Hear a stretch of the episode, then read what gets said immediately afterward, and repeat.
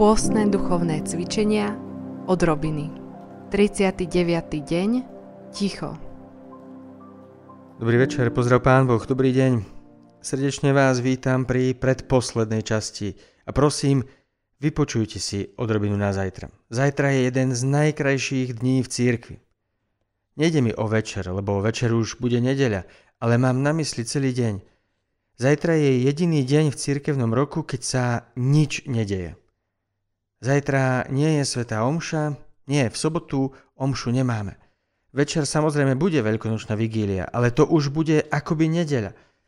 Církev v ten deň neslávi Svetú Omšu, v ten deň nemáme sviatosti, zajtra bude veľké ticho. Pán Ježiš bude ležať v hrobe, ale my sme si z toho spravili jeden veľký humbuk. Zajtra budeme behať s košíkmi, ale v sobotu by sa nemali svetiť pokrmy. Viem, povedzte to kňazom.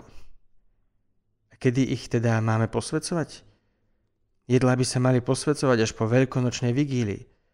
Ak prídete k Dominikánom v loďi, budeme ich posvedcovať po veľkonočnej vigílii, čiže v nedeľu v noci, nie zajtra. Zajtra je deň ticha. Ale chápem, máme taký zvyk, tak choďte zajtra s tými košíkmi, ak treba, nedá sa inak, choďte. Ale Zajtra budeme lietať, behať, navštevovať hroby, pozerať telku, krútiť sa okolo detí. Nemám nič proti deťom. Len vám chcem dať na zajtra veľmi jednoduchú úlohu.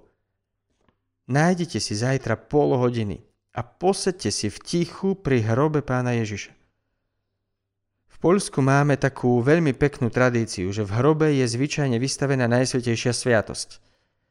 Neviem, či viete, ale v mnohých krajinách to tak nie je – vo väčšine krajín majú len hroby, také klasické inštalácie, ale nie je tam Najsvetejšia sviatosť. Viete prečo? Pretože Najsvetejšia sviatosť je z mŕtvych stalý Pán Ježiš a on sa do hrobu veľmi nehodí. Ale v Poľsku je taká tradícia a mne sa veľmi páči, ako by nám to vôbec nevadilo, že Ježiš zomrel, pretože vieme, že on žije a v hrobe je aj Najsvetejšia sviatosť. Čiže to najlepšie z najlepšieho, tu pán Ježiš nežije a tu žije. Je to strašne pekné, lebo on tam žije. On nezomrel. Teda zomrel, ale nezomrel. Posed si zajtra pol hodiny pri hrobe pána Ježiša.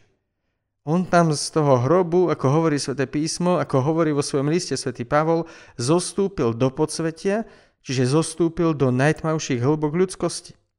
Sadni si zajtra pred pána Ježiša v tom hrobe a povedz, Ježišu, zostup tam, na samé dno mojej duše, až tam, kam ja už ani nedovidím. Tam, kde máme v sebe všetky tie najčernejšie veci, kde sám seba už nedokážem zniesť. Zostup tam, Ježišu, a vytiahni ma odtiaľ. Viem, môže to byť ťažké. Ak okolo vás budú ľudia s košíkmi, všetci ľudia si budú pozerať hrob a komentovať pána Ježiša v hrobe. Alebo do hrobu dajú nejaký politický motív. Ach, Poseď si s pánom Ježišom. Ak by bol v kostole priveľký chaos, nájdi si nejakú samotu. Môžeš ísť hoci aj do lesa, len buď chvíľu v tichu. Nájdi si zajtra ticho. Poseď si pri hrobe pána Ježiša a popros, zostúp na samé dno mojej duše a vytiahni ma odtiaľ.